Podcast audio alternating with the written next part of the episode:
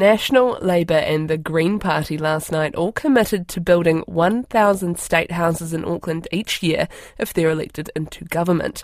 The commitment was made at a debate in Auckland last night.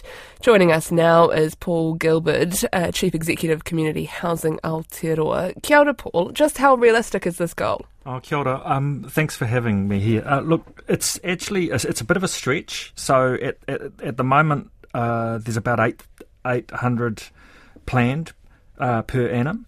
Uh, but it's a very carefully chosen target by the community groups who have a really good grasp of what the situation is in terms of persistent unmet need in Auckland.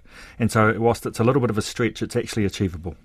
You had some staff in the room yesterday. What what was the reaction? How did it feel to, to have those three groups all on board? Look, it was a remarkable event, and I think all New Zealanders should be celebrating today uh, the general agreement on something such as as housing, which is so important. Uh, there was some real bravery in the room on the night. Um, people with lived experience of homelessness telling their stories, which is a very courageous uh, thing to do, and I think for, for the general public, it's an exciting moment where we're demonstrating some good common sense and some agreement across the political divide in terms of a fundamental right of all New Zealanders to a decent home. So while you think it's realistic at a stretch, do you expect that it'll actually be able to happen?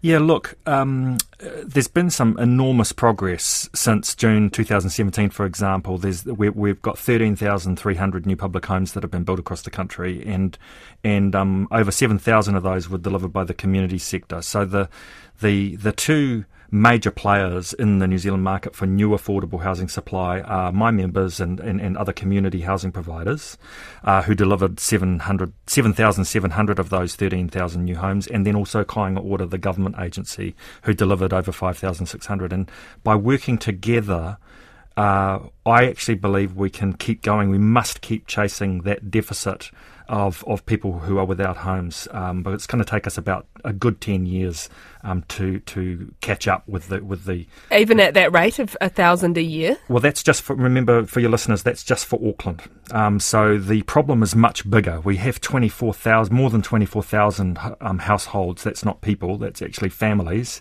More than twenty four thousand on the waiting list. So it's going to take us after thirty years of neglect a long time to catch up. We've got to work together better with the community with Kāinga Ora, with the community sector, and I believe we can fix this housing crisis. Thank you very much for coming into the studio. That is the Chief Executive of Community Housing Aotearoa, Paul Gilberd.